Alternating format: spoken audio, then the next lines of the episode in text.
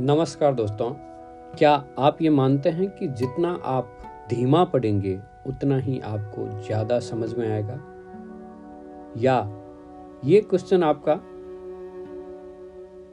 कि कई बहुत सारी किताबें थोड़ी थोड़ी पढ़ने से बढ़िया है कि एक किताब के एक पुस्तक के पूर्ण ज्ञाता बन जाए। यदि हाँ इस क्वेश्चन के आंसर जानना चाहते हैं तो सुने आज का एपिसोड पूरा एपिसोड सुने। और ये एक मिथ है। आप समझेंगे कि ये एक मिथ है। हमारा मस्तिष्क को अगर ट्रेन करेंगे ना तो ये बहुत ही हाई स्पीड से पढ़ सकता है। जी हाँ दोस्तों, मेरा नाम है मधुकर मोखा और आप सुन रहे हैं रीड एंड राइज पढ़ें, वो आगे बढ़ें। हम इसमें अभी अमृत देशमुख जी की किताब seven habits of effective seven effective habits of a good reader एक अच्छे रीडर की जो सात आदतें होती हैं, वह पढ़ रहे हैं, जिसमें आज चौथी आदत के ऊपर अपन बात करेंगे कि बड़ी तस्वीर देखें, यानी व्यापक रूप से देखें। उससे पहले लेते हैं आज का ज्ञान मोती। मैं अपने सब हिस्सों, यानी अंगों को स्वीकार करता हूँ। दर्पण में देखिए और कहिए, मैं अपने आप को प्यार करता हूँ और जैसा हूँ, वैसे ही अपने आप को स्वीकार करता हूँ। आपके मन में क्या आता है? आप ध्यान दें, आप कैसा अनुभव कर रहे हैं? यह आपकी समस्याओं का केंद्र हो सकता है। उपचार करने या अपने आप को संपूर्ण बनाने में सबसे बड़ी बात है अपने आप को स्वीकार करना। अपने सारे अंगों को स्वीकार करना उस समय को स्मरण कर, करना जब हम अच्छे थे। और वह समय जब हमें इतने अच्छे नहीं थे वह समय जब हम भयंकर थे और वह समय जब हम प्रेमपूर्ण थे वह समय जब हम बहुत बेवकूफ़ या मूर्ख थे और वह समय जब हम बहुत चतुर सुजान बुद्धिमान थे। वह समय जब हमारे ऊपर सड़े अंडे फेंके गए थे और वह समय जब हम विजेता थे। अपने इन सभी भागों को, अंगों को हमारी अधिकतर समस्याएँ इसलिए आती हैं कि हम अपने भागों को अस्वीकार कर देते हैं। स्वयं को बिना शर्त के संपूर्णतया प्रेम न करना। हमें पीछे मुड़कर शर्म से नहीं देखना चाहिए। अपने जीवन को, अपने विगत जीवन की ओर हमें संपूर्णता और संपन्नता के रूप में देखना चाहिए। बिना संपूर्णता और समृद्धि के हम उस जगह पर नहीं होते हैं जहाँ हम आज हैं। जब हम अपने आप को संपूर्ण रूप से स्वीकार करते हैं, तभी संपूर्ण होते हैं और स्वस्थ होते हैं। धन्यवाद दोस्तों। थोड़े से आज के ये ज्ञान मोती अभी लंबे आ रहे हैं, लेकिन बहुत ही बेहतरीन है। इसके ऊपर आप ध्यान दें, नियमित रूप से पढ़ें और इसमें से कुछ खास चीज़ें। कहते हैं ना कि पूरी किताब ज़िंदगी बदले ये ज़रूरी नहीं। एक सेंटेंस एक शब्द आपका जीवन बदल सकता है। तो मेरे साथ जुड़े रहें और नियमित रूप से पढ़ें। आज हम बात करेंगे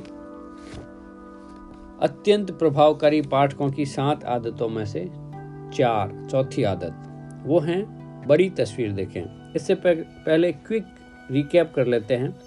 हमने तीन आदतें पहले सुनी हैं।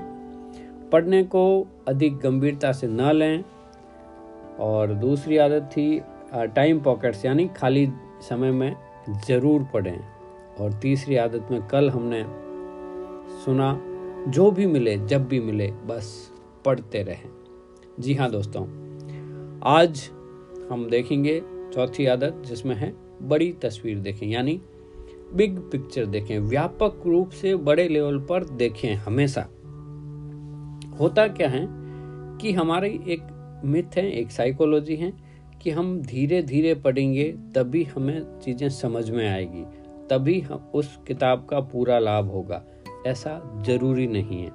क्योंकि हम आदतन, आप अगर देख रहे होंगे कि आप जब भी पढ़ते हैं तो अंदर शब्दों को बोलते हैं।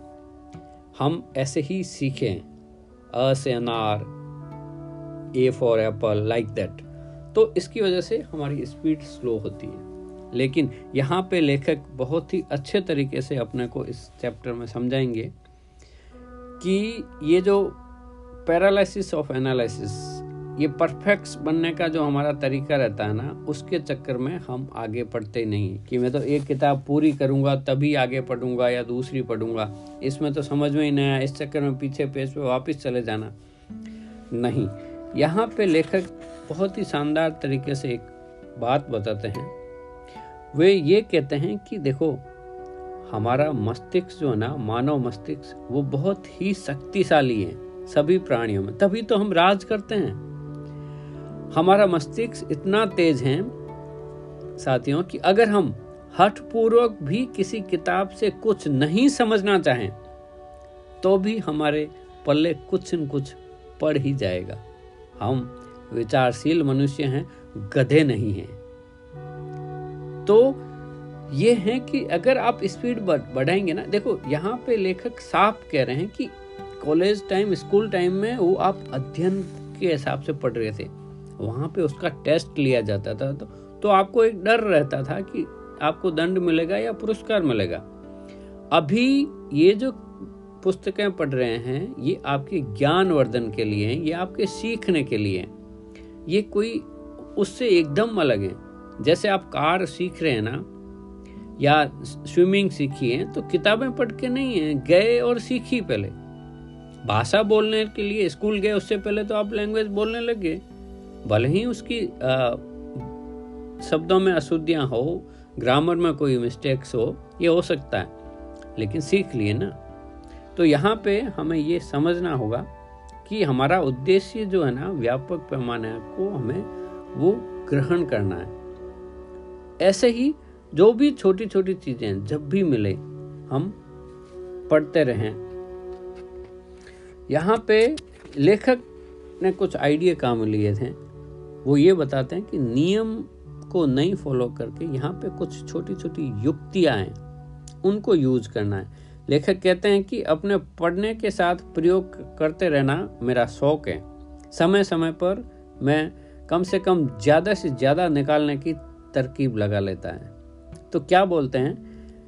लेखक कहते हैं कि मैं जल्दी से विषय सूची या अनुक्रमणिका पर सरसरी नज़र दौड़ाता हूँ और उस अध्याय पे जाता हूँ जो मेरा ध्यान आकर्षित करती है। इंडेक्स में से आपने उस चैप्टर को देखा जिसमें आपको लगा कि हाँ इसको पढ़ना है। ठीक है। या अध्याय के अंत में यदि कोई सारांश दिया हुआ है तो उसको पढ़ लें। उससे भी पता चल जाता है कि इसमें कोई खास विचार हैं तो आगे पूरा चैप्टर पढ़ लें वो। या किसी भी अध्याय पढ़ने लायक जो है ना, कि उसका पहला और आखिरी पैराग्राफ, उसमें पता चल जाता है। और यहाँ पे एक चीज़ तो बड़ी ज़बरदस्त बताई। उन्होंने कहा कि भाई सेकंड हैंड बुक या किसी की पढ़ी हुई बुक वो पढ़ते हैं ना तो पहले पढ़े हुए पाठक की जो अंडरलाइन की हुई हाईलाइट की हुई चीज़ें या पेंसिल से कुछ लिखा हुआ है, वह आपके काम आ जाती है। और आपका मूल्य व समय दोनों बच जाते हैं। तो ये चीज़ें छोटी छोटी बातें हैं दोस्तों, जो लेखक ने बहुत ही शानदार तरीके से समझाई है कि हमें ऐसे ही पुस्तकों को पढ़ते रहना चाहिए।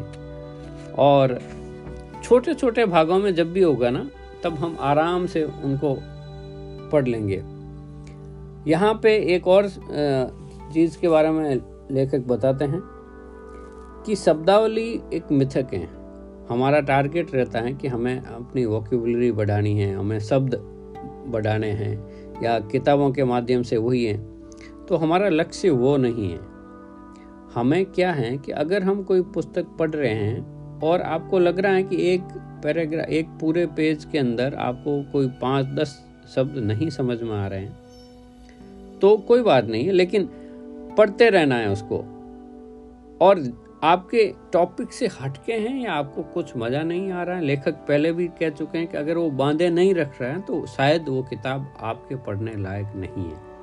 आप आगे जा सकते हैं। क्योंकि किताब के अंदर लेखक को मजबूरी है। वो छोटी किताब होगी तो कैसे बेचेगा कोई पब्लिशर कैसे पब्लिश करेगा? कौन खरीदेगा? इसलिए उसके अंदर फिलर्स डालने पड़ते हैं और थोड़ी मोटी बनानी पड़ती है। तो फिर पढ़ते वक्त आपको वो निकालनी पड़ेगी।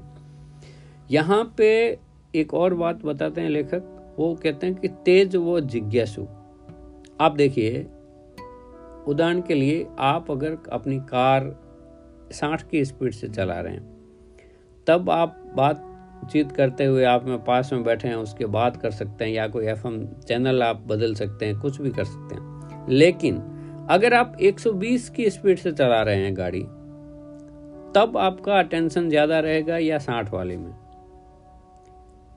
एग्जैक्टली exactly 120 की स्पीड में आपका फोकस रहेगा लेजर शार्प एकदम।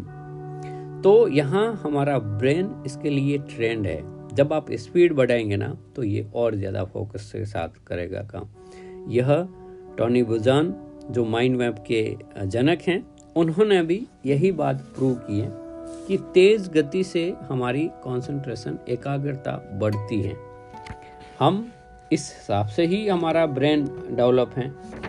और इसी के लिए, दोस्तों प्रैक्टिस करके लेखक बताते हैं कि उन्होंने ही ऐसे ही अभ्यास करके अपनी जो रीडिंग की स्पीड है ना एवरेज स्पीड मैं आपको बताना चाहूँगा मेरे बारे में। एवरेज स्पीड अभी आप अगर देखेंगे चेक करेंगे अपनी कि आप एक मिनट में कितना पढ़ते हैं कितने शब्द पढ़ते हैं। तो नॉर्मली लोग 150 से 190 के आसपास में मैक्सिमम लोग आते हैं। कई लोग इससे कम भी हो, हो सकते हैं। लेकिन वर्ल्ड रिकॉर्ड आपको पता है चार हज़ार वर्ड पर मिनट पढ़ते हैं। और कुछ महीने पहले से जब से मैंने सीखा है कोच मंजूनाथ से और प्रवीण भट्टड़ जी से। मेरी स्पीड जो शुरुआत में 160 की करीब थी, आज अच्छी खासी 400 वर्ड पर मिनट पर आ गई है दोस्तों। ये धीरे धीरे शुरू शुरू में बड़ा बोरिंग लगता था कि ऐसी स्पीड से कैसे चलाना। लेकिन ये छोटी छोटी ट्रिक्स हैं, अपन आने वाले कुछ वेबिनार के अंदर इसके बारे में आपको तसल्ली से, विस्तार से भी मैं बताऊँगा। जी हाँ दोस्तों ये चौथी आदत मतलब आप ब्रॉड बड़ी पिक्चर देखें, बड़े उद्देश्य के साथ पढ़ें। यही था। और कल हम बात करेंगे, पाँच नंबर की आदत है, उसमें पढ़ें व विचार विमर्श करें। इसके ऊपर बात करेंगे। वहाँ पे लेखक अपनी और बहुत ही जान, शानदार चीज़ें बताएँगे। जैसे अगर आपको ये कंफ्यूजन है ना कि जो भी पढ़ता हूँ, क्या सारा का सारा मुझे याद नहीं रहता है या हज़ारों किताबों में ज्ञान का समुद्र भरा पड़ा है। ये सारा महत्वपूर्ण ज्ञान वो अंतर्दृष्टि में मैं जीवन में कैसे ले लूँ? ऐसे बहुत सारे क्वेश्चन के आंसर आपको मिलेंगे। तब आप तो बस हँसते रहें, मुस्कुराते रहें और सुनते रहें motivational talk with Madhukar Mokha. कल फिर मिलते हैं एक नए एपिसोड के साथ। तब तक के लिए जय हिंद, जय भारत। आपका हृदय से आभार धन्यवाद धन्यवाद धन्यवाद।